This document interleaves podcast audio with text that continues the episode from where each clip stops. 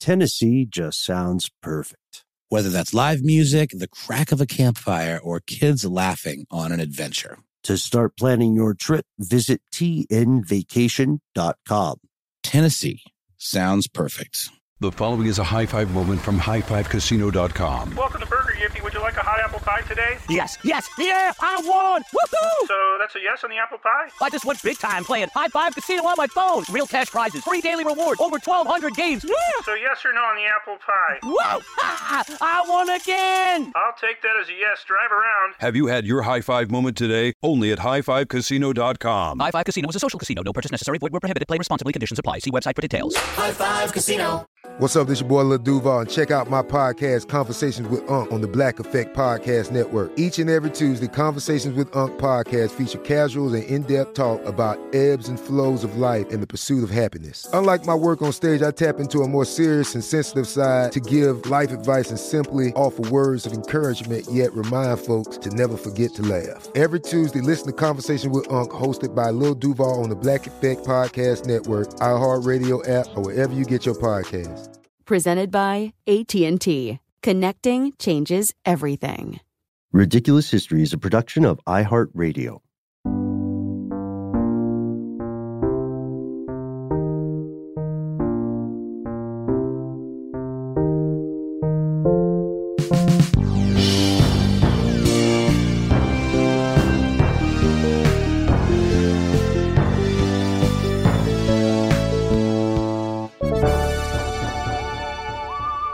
Welcome back to the show, Ridiculous Historians. As always, thank you so much for tuning in. Shout out to our super producers, Casey Pegram, the one and only Max Williams. And you know what? Shout out to everyone who is back to flying the friendly skies these days. Yeah, I think you and I both took a couple of little jaunts recently. Um, I just got back from Los Angeles, and it's not as scary as I maybe would have thought. Keeping that mask on the whole time, especially on an overnight flight, is a little weird. It's hard to sleep in one of those things.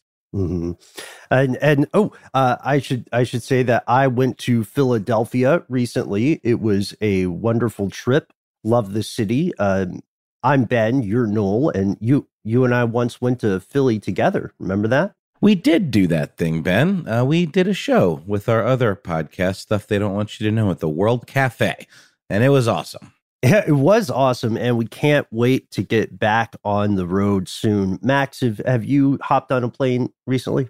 Not yet. I mean, I was planning to get out to uh, Portland. I had a buddy move out there right before the start of the pandemic, and I just love that city. So I was like, "Oh man, I'll come see you." And then the pandemic's been going, and then I've been talking to him like, "Hey, I'm going to come out soon." He's like, "Well, I'm coming to Atlanta pretty soon, anyways." I'm like, "Oh, well, Zero sum game. yeah, you, you come see me here in Atlanta, then I'll fly out to Portland, like I don't know, with you, and then we just hang out in Portland. I don't know. I think That that's sounds a good nice. plan. That's a good plan. I have a question for you guys. What is the longest you have gone after a flight where your ears didn't pop back? You know what I mean? Like uh, Oh, you have that thing where you get that muffled kind of like headphones with no music on kind of vibe, and you, Mhm. you you kind of like you got this feeling in your jaw, and you're like kind of uh, doing the yawn and trying to make them pop. I had a, I have a horror story about that, but I'd, I'd love I'd love to get y'all's perspective. Uh, ben, uh, how about how about you? Let's see. It was a very long flight, either 13 or 14 hours, I want to say, maybe a little more. And it was several, it took several days for my ears to adjust. But also, as you could tell just from hearing how long I was in the in the sky that time, I had a lot going on. You know Oh, what yeah. I mean? Yeah, yeah, I- yeah. I was like, we're just going to deal with the ear thing later when we get back to regular life, if we make it. Oh, totally. Yeah, no, I get I get where you're coming from. Max, how about you? Any uh long term ear situations resulting from flights? Not that I can think of. Like the longest flight I've ever taken was Seattle to um Atlanta. See, I'm afraid of heights and I'm claustrophobic, so flights and I do not get along very well. Like I'll try to avoid them at all costs, but I would probably say like only a couple hours afterwards, and then it was gone. But it wasn't like it would just go away immediately. It would just like slowly go yeah. away. Well, you, sir, are one of the lucky ones. What about you, Noel? What's what's your horror story? Well, it's I don't know, it's the horror story, but it makes me think of today's story. Uh, this is why I bring it up. I once had a flight, uh, it was like I think a, a East Coast West Coast flight where my ears didn't pop for the whole duration of my visit, and then I assumed, okay, surely on the return flight, having that change in altitude, you know, up and down again, will, will knock something loose and cause my ears to pop back to normal. But it didn't, and I went a whole week after the trip with my ears still feeling like they were full of like cotton balls. And like you said, Max, it really was kind of a gradual process, but for me, one that was barely perceptible because it was just like, oh my God, is this my life now? You Mm-hmm. know, uh, today's story is sort of about the opposite, but it, I couldn't help but think the idea of taking flights to cure deafness um, around the early 1920s, where flights were still, in some ways, a novelty, uh, and they were used for tricks and you know acrobatics and things like that at various fairs, and you had um, folks doing like all kinds of you know death-defying stunts, and this literally became a prescription for folks who were hard of hearing or even other maladies that we're going to get into today. Sure. Um, and I assume that it had something to do with this like change in altitude, but that's actually the least of of what is leaned on, at least in the kind of like conventional uh, wisdom behind all this stuff. It turns out it wasn't really a particularly good method, but it has more to do with like scaring the uh, condition out of you, right? Right. So I want to step back because we are talking a lot about the condition known as deafness today. And before we get into this attempt to quote unquote cure deafness, we've got to acknowledge that when you're talking about understanding deafness, you have to understand that many people in the community don't want to be quote unquote fixed. This is a pretty controversial issue. And part of it is because some people might look at those attempts, however well intentioned, as something that is eroding or destroying their community. You can read an excellent article on this in The Atlantic by Allegra Ringo Understanding Deafness Not Everyone Wants to Be Fixed. Highly recommended if you'd like to learn more about this. And so, the context in which this occurs, as you say, early in the 1920s or so, or early 20th century, uh, the context here is important because different institutions and individuals in the US had attempted to cure cure or you could say assimilate deaf people. One example comes to us from stephanie ann goldberg writing for the smartset.com where she describes what was called oralism and this is what i mean by assimilation or cure the line between those in oralism deaf people were forced to speak and lip read rather than to use sign language like ASL, American Sign Language.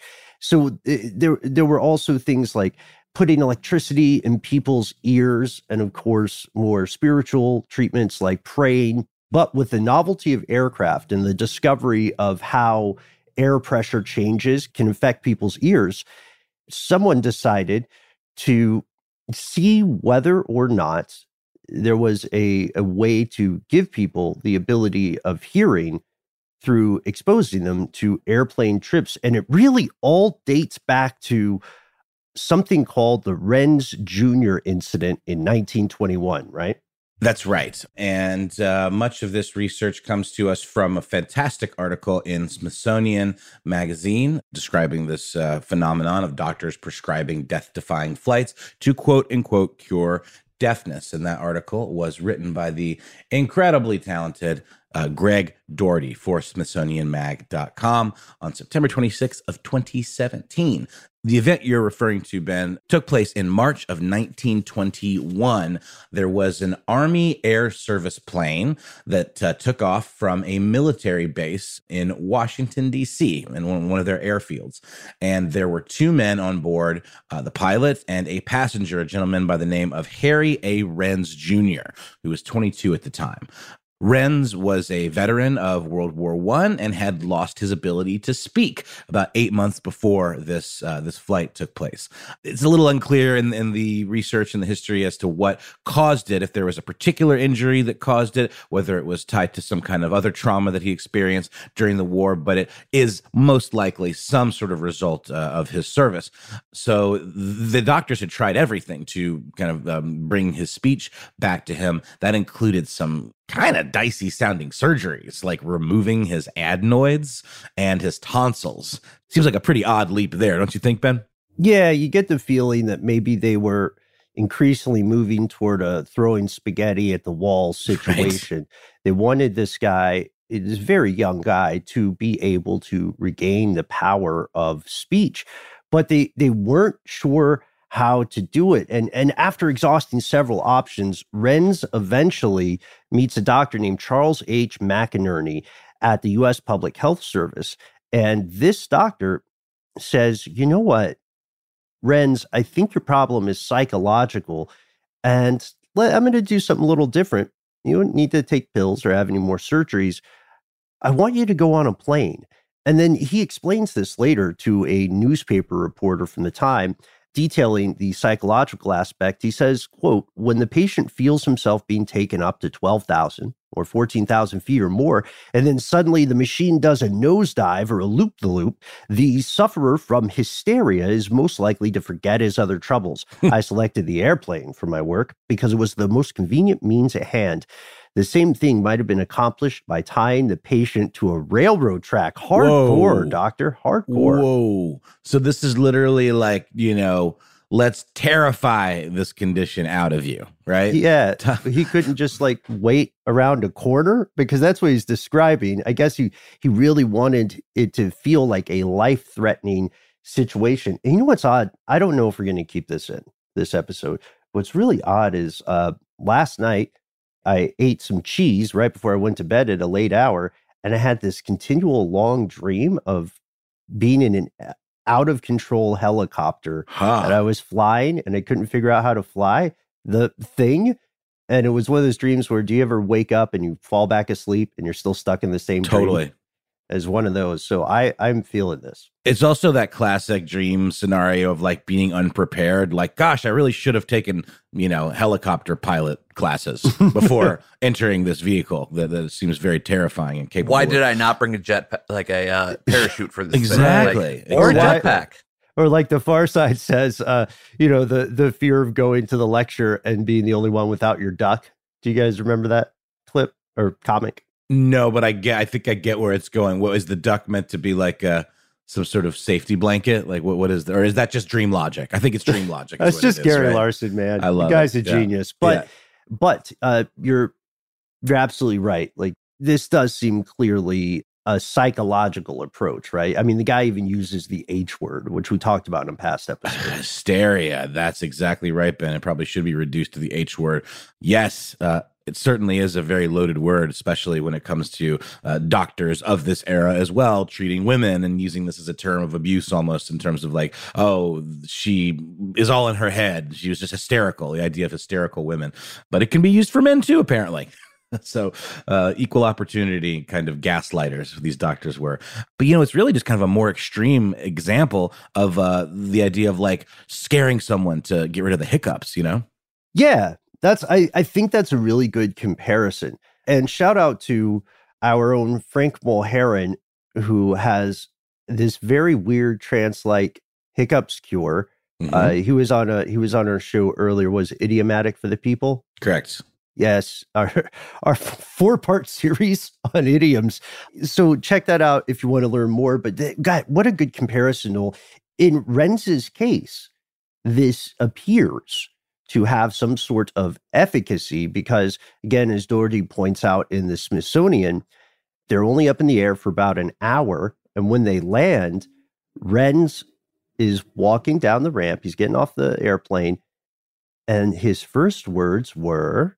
i don't know whether i can talk or not okay i'm not laughing this is obviously great great it's news okay to laugh. It's good uh, news. Yeah, it, it- but but it's like uh, what I don't know what happened. Like okay, so maybe this does point to the uh, lack of the, the, the loss of of, uh, of his speech, the, the Mr. Renz's speech, as being psychological. Uh, if if uh, surgery didn't do the trick, these weird irrelevant seeming surgeries didn't do the trick, and then all of a sudden he was just spooked into speaking, I guess. And a big part of this too was that they wouldn't tell the passenger like you're in for some crazy, you know, air, aerial acrobatics.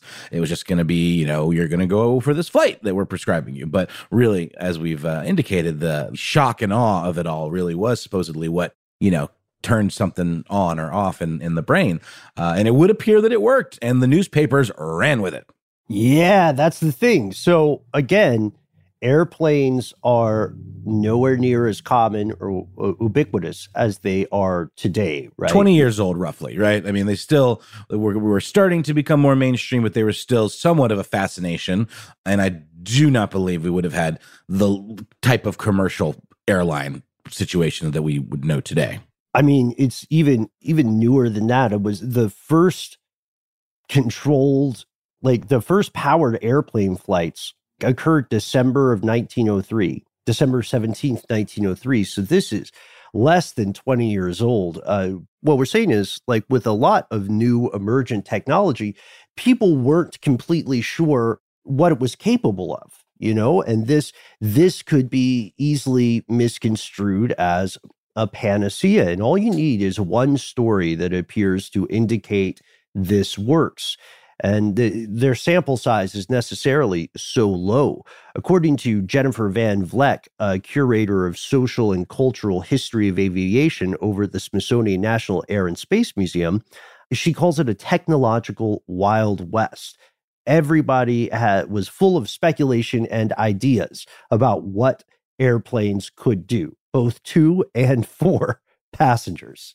Yeah, it's funny, Ben. There was a commercial flight that took place in 1914, but it was very much like a historical situation. It was the world's first scheduled passenger airline flight that took off between St. Petersburg and Tampa, Florida and it was considered kind of a like a flash in the pan. The St. Petersburg Tampa airboat line, what was called, uh, was considered. It only lasted for four months, but it would have kind of paved the way for what we would know today as uh, commercial airlines. But around 1920, that I think there were some outside of the U.S., but certainly not to the degree that we see today. But you're right, Ben, about uh, Jennifer Van Vleck's comment that this would have been the technological Wild West. Also, you know, clearly the psychological and and medical Wild West. So all those things kind of coalesce together to to breed this weird kind of uh, meeting of two, uh, three rather disciplines. And when this started to hit the wires, uh, it was an absolute sensation um, because you know this was a burgeoning new industry, and hey, if we have another reason for people to get excited about taking flights, we should go for it. Flying Magazine really put out the call to look into this uh, as having quote serious therapeutic value. The quote from the magazine is uh, even from the meager details now available it seems conclusive that the future in this field holds tremendous possibilities. May we not predict that the aerial sanatorium oof uh, and the aerotherapist will yet have their day? Uh yeah, you see why they phrase that as a question. Mm-hmm. The answer we'll find out is that yes, you can predict whatever you wish. In this case, your prediction will be incorrect. But let's put ourselves back in this time period in the 1920s. Let's say you're someone who has your own speech impediment, right? Um, perhaps a stutter, just just for an example. And you think, well, this might, if this could help somebody who was mute if this could help them regain the power of speech, perhaps it will help me with my own condition. Mm-hmm. And so other patients started, it started with other people who had speech impediments. They started going on airplanes uh, in hopes that it would ameliorate their condition. But then some people who had hearing problems, uh, who were maybe hard of hearing or had some other specific condition, they started noticing this treatment too and French doctors even got involved. High Five Casino. High Five Casino is a social casino with real prizes and big Vegas hits at highfivecasino.com. The hottest games right from Vegas, and all winnings go straight to your bank account. Hundreds of exclusive games, free daily rewards, and come back to get free coins every four hours. Only at highfivecasino.com. High Five Casino is a social casino. No purchase necessary. Void where prohibited. Play responsibly. Terms and conditions apply. See website for details at high the number five casino.com. High Five Casino. Tired of not being able to get a hold of anyone when you have questions about your credit card? With 24 7 US based live customer service from Discover, everyone has the option to talk to a real person anytime, day or night. Yes, you heard that right. You can talk to a human on the Discover customer service team anytime. So the next time you have a question about your credit card, call 1 800 Discover to get the service you deserve. Limitations apply. See terms at discover.com slash credit card.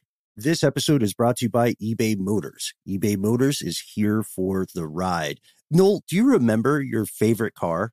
Well, yeah, um, it was a uh, an Eddie Bauer edition Ford Explorer. Oh, that's And cool. I, yeah. I, I just remember it was my dad's. I, I was a hand me down car kind of kid. Dad would buy a new car, I'd get that car, and I just remember feeling so awesome being up above everybody, like I was in Mm. Mad Max or something. You know, I had a lot of uh, land yachts that I loved. I had Pontiac yeah. Camino, Bonnevilles. Right? Oh, I never had an El Camino. My dad had one, and that was a that was a real interesting use of our collective time, keeping that thing running. But I think these cars all kind of speak to us because they were such a fundamental part of our lives. Do you remember when I had that Monte Carlo? That's what I meant. I meant I said El Camino, and I meant Monte Carlo. I miss it so. Uh, the Monte Carlo was tough. I had a series of Monte Carlos, and the last one, God bless it, I just I I had to learn a lot about car maintenance just to keep that guy running. But it, Totally. it still was like a a perfect fit. It's almost like finding your true love. Uh, you know, like when you recently got a car a few years back now. Oh man, and funny you should say that. That particular perfect fit was the Honda Fit, which I love dearly. But Ben, it's getting a little long in the tooth, and while it's been incredibly reliable up to now, it's getting to that age where I might have to start looking for some parts here and there to keep it running. Mhm. And that's where eBay Motors comes in. With over 122 million parts, you can make sure your number one ride or die stays running smoothly. Brake kits, LED headlights, roof racks, bumpers, whatever your baby needs, eBay Motors has it. And with eBay Guaranteed Fit, it's guaranteed to fit your ride the first time, every time, or your money back. Plus, at these prices, you're burning rubber, not cash. So keep your ride or die alive at ebaymotors.com. Eligible items only, exclusions apply. That's right. This was not confined to just the United States. The word got out, and French doctors uh, were noticing that past this again. This is like, you know, it's one of those things where you can say something happens in this situation, therefore they must be related. Uh, it can show kind of the coincidental connection of these two events, but not necessarily causation. And in this case, that ended up being exactly what it was. French doctors noticing that passengers on long airline flights would fall asleep, and and therefore they thought maybe air travel might be a treatment for insomnia. Uh, and that was reported um, in the Paris news. So very long leaps of, of judgment being made. You know, noticing something uh, working in one situation, and therefore, like it might as well it must be some sort of magical cure all.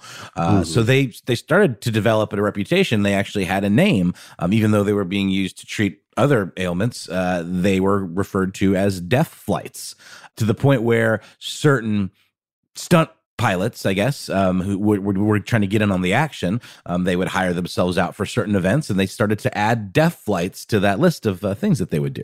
Yeah, now you're not just watching aerial daredevils for fun, you're also watching them for a good cause. At least you can you can see how the marketing works there.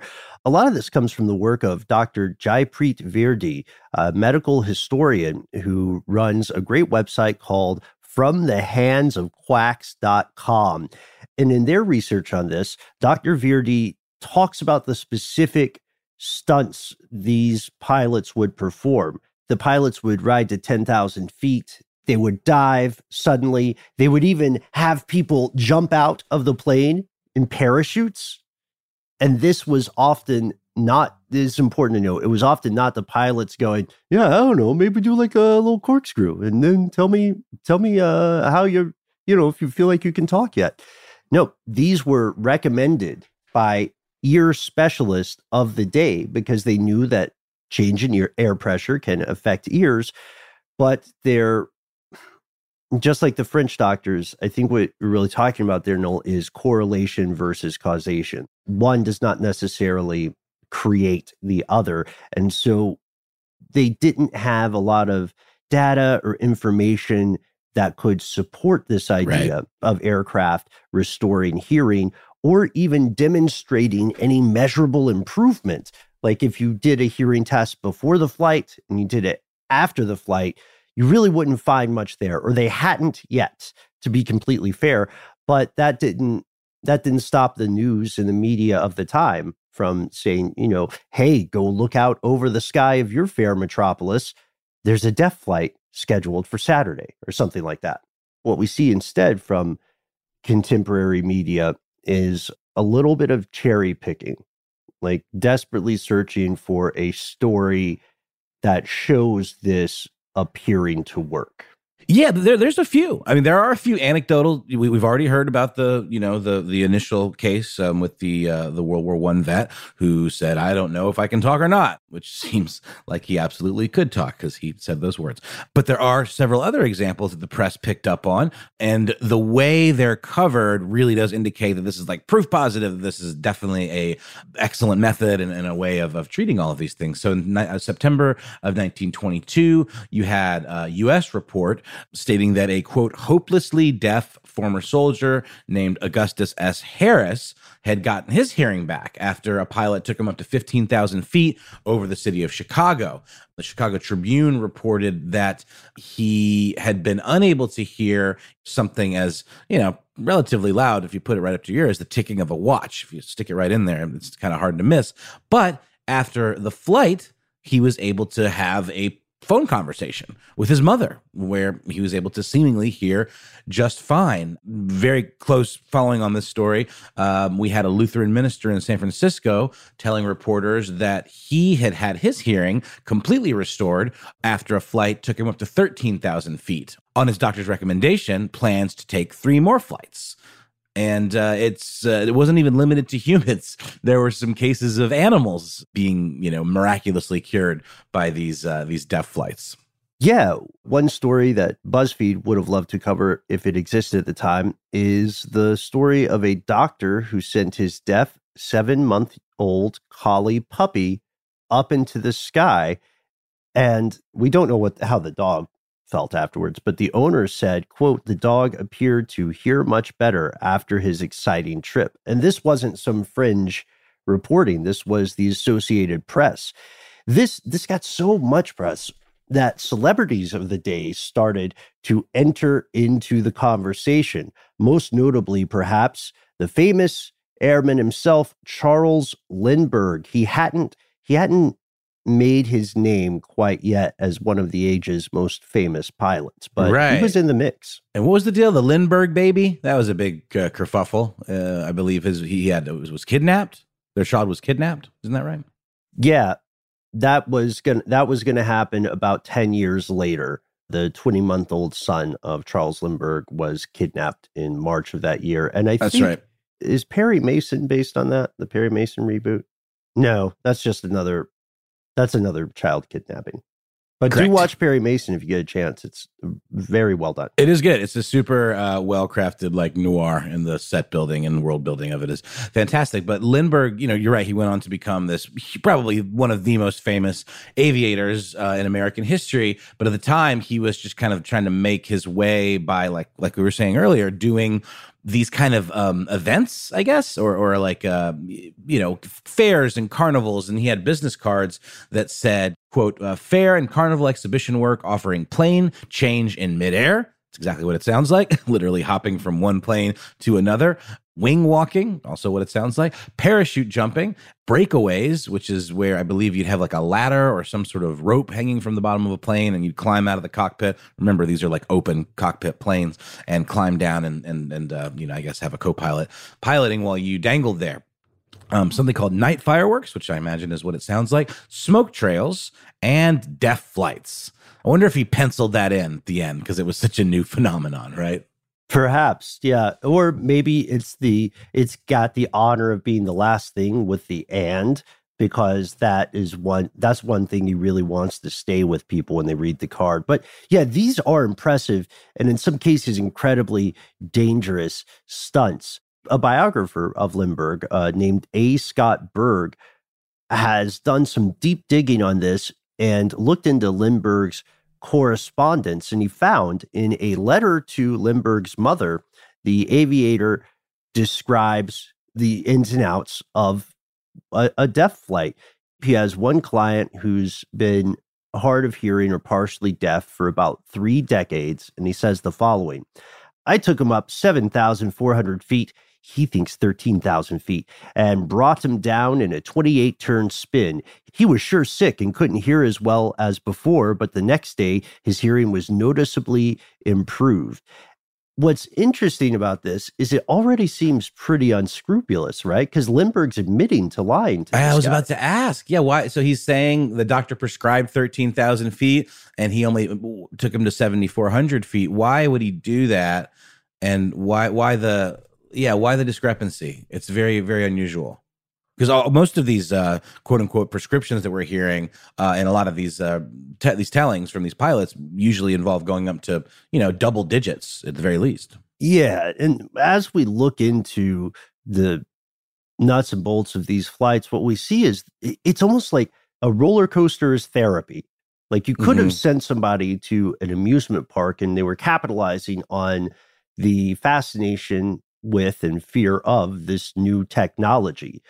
These flights were almost like roller coasters would be one good example. A haunted house would be Yes. another good example. You were supposed to be freaking terrified the entire time, right? Spins, nosedives, they're they're doing loops. You know, I if they're really trying to scare people, they could do the uh, one thing that happened to me, which I still don't know. I don't know whether this was a prank or whether this was just an accidental hot mic situation. One time I was on a flight where I was going to Central America. There was a sudden dip as we're flying in, and the pilot gets on the mic and is like, you know, you know, the everybody knows the stereotypical pilot voice. You know, it's like, uh, a little bit of turbulence, uh, flying in winds to the northwest. Uh, Why do they all sound the same? Do they take a class? Is it is it part of their training to like talk as as like innocuously as possible? Is like wait, wait for it. To, here's what happens. He goes, uh, cross check, unclear. All right, should have you down in about 25 minutes. Uh oh. And then he says, uh oh. And Yep. he just leaves it off. The Yep. flight went fine, Mhm. by the way. It was just a little turbulence, which is not uncommon. And I, I don't know why, like, what happened in the cockpit that made him sign off with uh oh. but I still think about that guy. Oh, you you oh my god. Yeah, that would not uh uh, that for certain people that have like phobias about flying. Like what what's the oh? What? like I would like I would have gotten out of my seat and like you know, like asked for for some uh, assurances. But you know, like we said, these results were we, we we have several examples of miraculous cures. We've got Renz, we've got the two cases we talked about, we've even got the collie, um, which by the way, the collie was the grandson of Calvin Coolidge's White House collie uh, according to this article in the Smithsonian Mag. Uh, I thought that was a, a fun little detail, completely irrelevant to the case, but um, but worth noting, I suppose. So uh, we start to see that this is probably not the mystical cure-all that it's being uh, made out to be relatively quickly. I mean, it, it was a very short-lived kind of like fad, I guess, this whole thing. So I, I imagine people started kind of realizing, A, it was very expensive. Lindbergh would get 50 bucks for one of those flights, which uh, inflation calculators to boop boop. Beep boop. Seven hundred dollars. Seven hundred uh, American dollars, and which is you know no small change uh, Sure. for for someone just trying a shot in the dark. You know, but I guess if there's hope, then probably worth it. But it starts to feel a little bit huckstery. You know what I mean? Yeah, this it's something that it's similar to what we've run into with episodes on faith healing. Mhm. Um, when I was doing when I was working on that for stuff, then what you know, one of the things that we found is that people can at times feel temporarily healed or cured because they are in an environment that makes them perhaps feel peer pressure, perhaps unconsciously nudges them to truly believe that something has changed when it has not.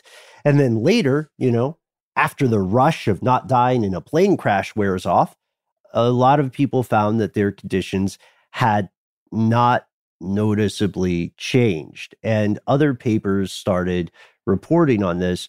The magazine Variety told a story, anecdotal, about an acrobat who claimed he had regained his hearing after a flight, but then a little bit later, he lost it again because a car near him backfired. In the case of Renz, who was unable to speak and then was able to speak after the plane flight, this improvement appears to have only lasted about four days. And six weeks later, he goes to more and more specialists and he decides that he's going to try this flight treatment, this aerotherapy, one more time. And now we know that the second time, it also appears he also appears to have been able to speak afterwards, but there's no record of how long this lasted. So hopefully it lasted for the rest of his life. But the truth is, we just do not know. We don't know that, but what we do know is that this relatively short-lived fad did have a pretty definitive end point and it was as a result of some tragic events that took place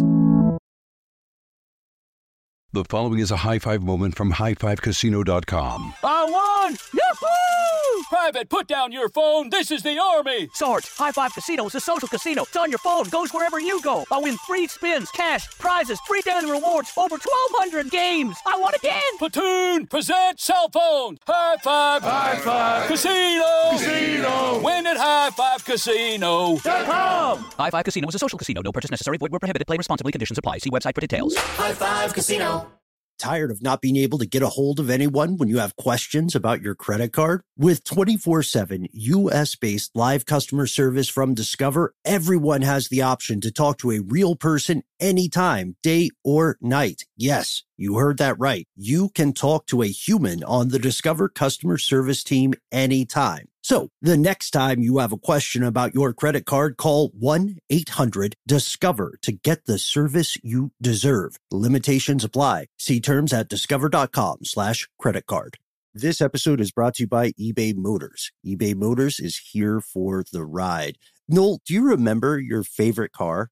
Well, yeah, um, it was a uh, an Eddie Bauer edition Ford Explorer. Oh, that's And cool. I, yeah. I, I just remember it was my dad's. I, I was a hand me down car kind of kid. Dad would buy a new car, I'd get that car, and I just remember feeling so awesome being up above everybody, like I was in Mm. Mad Max or something. You know, I had a lot of uh, land yachts that I loved. I had Pontiac Yeah. Camino, Bonnevilles. Right?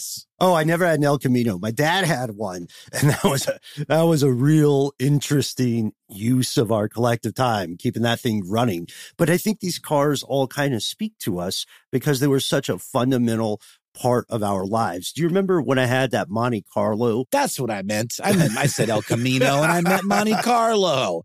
I miss it so. Uh, the Monte Carlo was tough. I had a series of Monte Carlos, and the last one, God bless it, I just I I had to learn a lot about car maintenance just to keep that guy running. But it- Totally. it, still was like a a perfect fit. It's almost like finding your true love. Uh, you know, like when you recently got a car a few years back now. Oh man, and funny you should say that. That particular perfect fit was the Honda Fit, which I love dearly, but Ben, it's getting a little long in the tooth. And while it's been incredibly reliable up to now, it's getting to that age where I might have to start looking for some parts here and there to keep it running. Mhm. And that's where eBay Motors comes in. With over 122 million parts, you can make sure your number one ride or die stays running smoothly. Brake kits, LED headlights, roof racks, bumpers, whatever your baby needs, eBay Motors has it. And with eBay Guaranteed Fit, it's guaranteed to fit your ride the first time, every time, or your money back. Plus, at these prices, you're burning rubber, not cash. So keep your ride or die alive at ebaymotors.com. Eligible items only, exclusions apply. In April of 1928. A professional pianist in his mid 40s who was concerned that he was losing uh, his hearing. It's obviously a very important uh, thing to have if you're a musician, you know, whether a singer, like you can't really, it's hard to have uh, pitch, you know, if you can't hear. obviously, we know that Beethoven made a pretty good go of it, but it's certainly not optimum if that's like what you're doing and you're a teacher or a composer. So, um, this individual uh, decided to go for a round of aerotherapy and unfortunately was killed in Eureka, California, when the plane that he hired did one of those super severe nosedives and it caused one of the wings to collapse. And, and I just um, want to make sure everyone remembers that a lot of the planes that were being used in these types of, you know, kind of flying circus type events or these like stunt routines in the 1920s would have been the kind of planes that you think of when you think of like the Red Baron and like Charlie Brown kind of these like biplanes, I guess you'd call them, with the stacked wings, you know, and oftentimes they were made with kind of like almost they were you know had a foundation i assume that was made of steel uh, or metal of some kind and all of these wires these kind of tension wires that were keeping the the stress evenly distributed. And i think sometimes the wings were even covered with like a almost like a tent type material like a not burlap but some sort of like heavy fabric like that. And so i can imagine that you know these were very very dangerous maneuvers. And in fact there's an article i found on history.net called Flying and Dying for Hollywood in the 1920s, all about these uh, intrepid, you know, stunt pilots that were referred to as barnstormers and how many of them lost their lives. Uh, it was a very, very, very dangerous business. Yeah, for a specific example, one of the most notable planes of this era would have been the Spirit of St. Louis, which is one of the most famous planes Charles Lindbergh flew. It was a Ryan M2, and they're they look like how you described. No, they're they're like a fixed monoplane. The Spirit of St. Louis was mainly notable for its pilot and the extra fuel tanks that took up most of most of the cabin. But yeah, you're right. In in plane safety, and aviation technology has advanced so quickly since 1920. And again, we have to remember during these stories that we're looking at an industry and a technology that is still in a very real way in its infancy. And uh, another tragedy occurs. You can read about uh, an airplane accident involving a six year old boy who was hearing impaired. This bad press, these tragedies, coupled with the lack of real significant quantitative proof of efficacy, they contribute to the decline of the fad. Various organizations and experts are starting to look more closely into the treatment. They're saying, hey, airplane rides may be fun, but you shouldn't you shouldn't assume there's any science behind the claim that they can cure you know, all these different conditions. As a matter of fact, the Journal of the American Medical Association called it, quote, usually futile and often fatal. It's not a glowing review. No, it wasn't a glowing review at all. And there were even situations, I believe there was a case where a gentleman had a stutter uh, of some kind and, and other speech impediments that we talked about, where it actually caused his stutter to worsen you know Ooh. so so it turns out that sometimes if you have a psychological psychologically driven condition that's scaring the absolute crap out of you and putting you in a uh, life threatening traumatic situation might actually make things worse mm-hmm. exactly and this leads the overall press to become increasingly skeptical as you said and then also stunt pilots have found other ways to make a little cash, right? Especially when the post office starts using private contractors to carry airmail.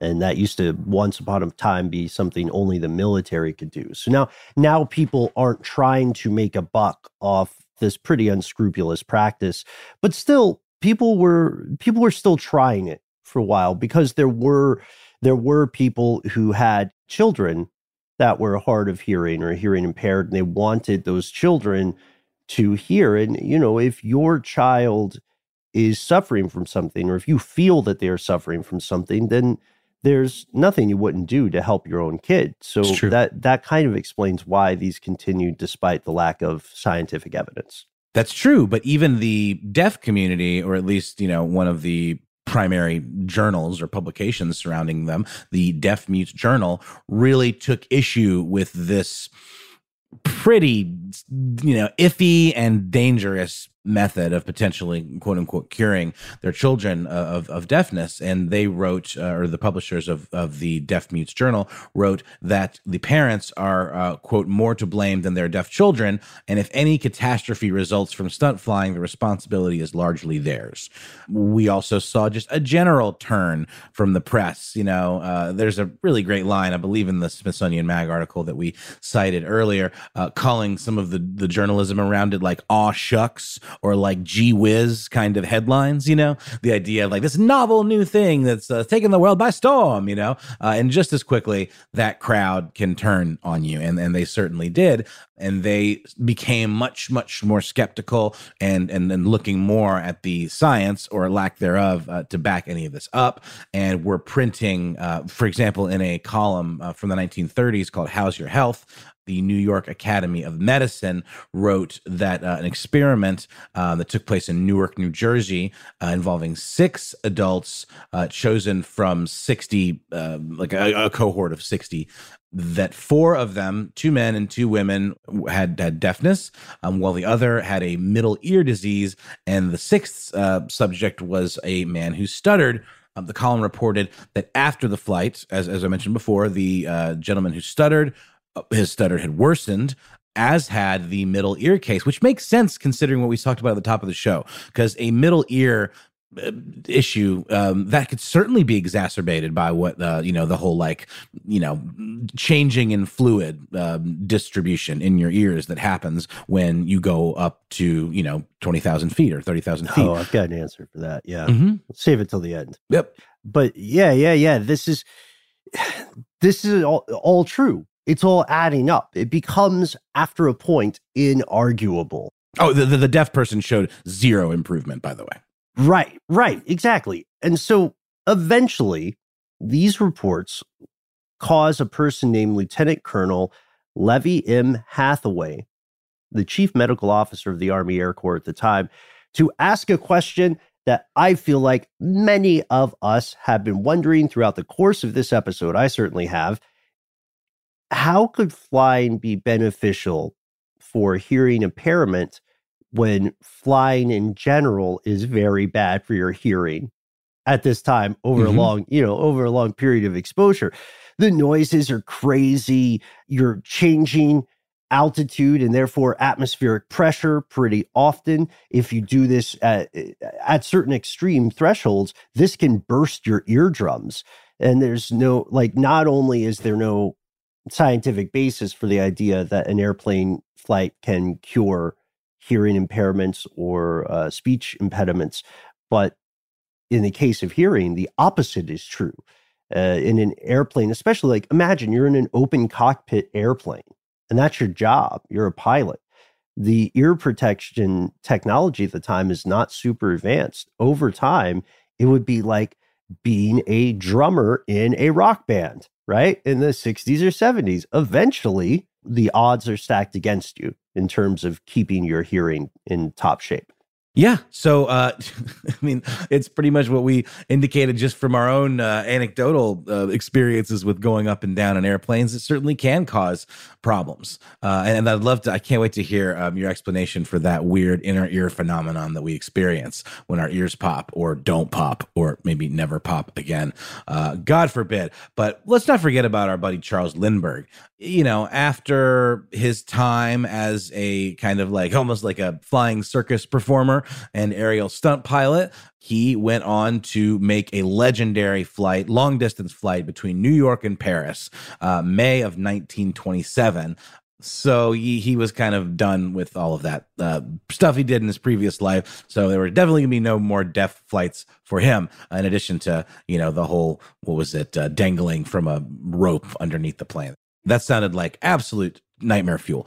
But he became uh, an, an, absolute national hero. Mental Floss uh, has a really great article if you're interested in uh, about Charles Lindbergh and his life and some fascinating facts that you might not know about him, um, written by Jake Rossen.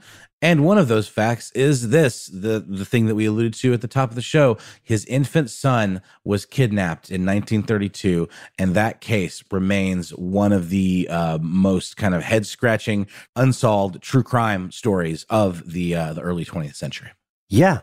And here ends the tale of plane flights to cure these conditions. Luckily, we know that there aren't unscrupulous pilots out there promising to cure things they can't cure these days. But if you were like many of the other millions of people getting back on the road, traveling for work, traveling to see family, or just taking a vacation, then you are going to run into an ear pop situation. And a lot of people know the regular cures for this the idea that you need to talk or yawn or chew gum, things that move your jaw to pop your eustachian tube. That's legit. Uh, sucking on candy could also work, or you know, drinking something, the act of swallowing. Other people will say you can try a nasal decongestant to offset swelling that might occur. But then there's the one I always thought was so risky I, I knew this for years. I didn't know the name of it. Have you guys heard of the Valsalva maneuver? No. Tell us about it, Ben. It's, it sounds like a post rock band, but it's it's where you you pinch your nose shut and then you suck in your cheeks, and while your cheeks are still sucked in, you blow air out. Mm-hmm. I tried that, Ben. I tried that. I tried them all. Uh, how about jamming Q-tips in your ear holes? Not good, right? Definitely avoid those. Oh, the the official the official Q-tip stance is those things don't go in the ear hole at all. But yeah.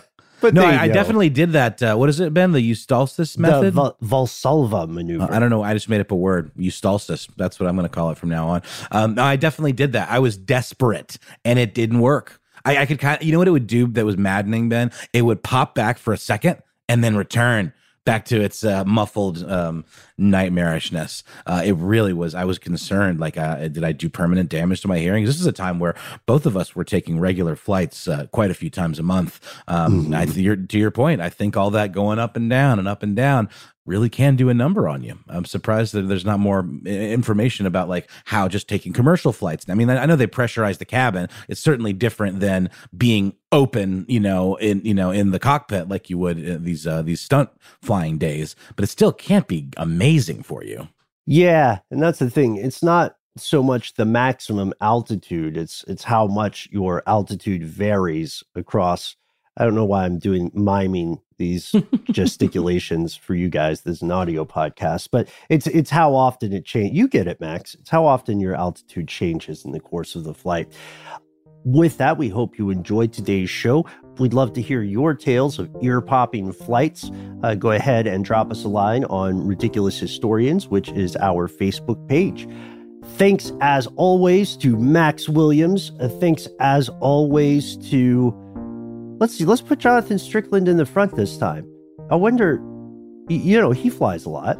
He does. He also just had a birthday, and I commented on his Instagram post, and a, an intrepid listener accused our rivalry of being fake. And let me tell you, you know, uh, there's nothing wrong with a little cordiality, even among the most bitter rivals. Yeah. So, uh, it's like the rules of engagement in warfare. You know, you got to have some kind of. This is what separates us from the animals, right?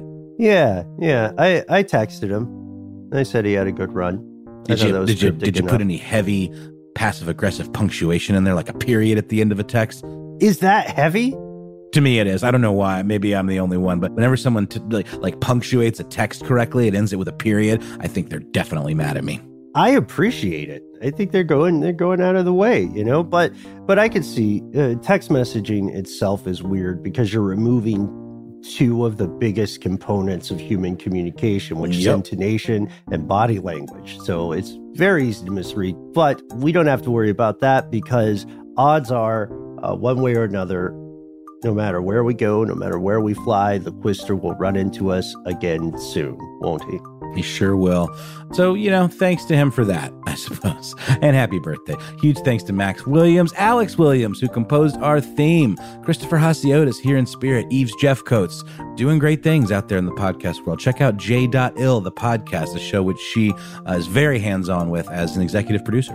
And the last shout out I'd like to give today is to the amazing flight crews, the pilots, the attendants, the people on the ground getting us into the sky, especially flight attendants. You have to put up with so much. If you're on a flight soon, uh, folks, please just give those people some slack. They're they're working hard in crazy circumstances. Totally. And uh, don't don't die on the hill of, of wearing the mask on the flight. You know, it's not about you. Just just do the thing. It's not going to be forever. It's uncomfortable for everyone. But uh, yeah, bring them snacks. Just that too. snacks. We'll see you next time, folks.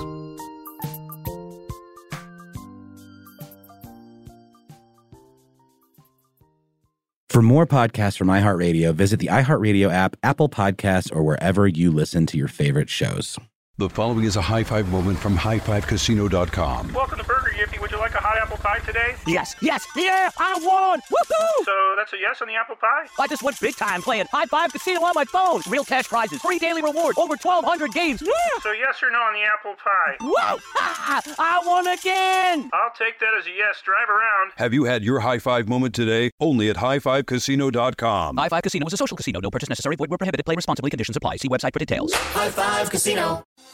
Thinking of popping the question? Diamonds Direct has an offer you can't miss. This month only, buy a natural diamond engagement ring of one carat plus and receive a free natural one carat diamond tennis bracelet valued at $2,000. Imagine giving her the ring of her dreams and her wedding gift all at once. No one provides education, selection, and value like Diamonds Direct. Your chance to get a free tennis bracelet from your friends at Diamonds Direct won't last long. Details at diamondsdirect.com. Happy Pride from Tomboy X, celebrating pride in the queer community all year. Queer founded, queer run, and the makers of the original boxer briefs for women, creating sustainable size and gender inclusive underwear, swimwear, and loungewear for all bodies so you feel comfortable in your own skin. Tomboy X just dropped their Pride 24 collection. Obsessively fit tested for all day comfort in sizes 3 extra small through 6X. Visit tomboyx.com.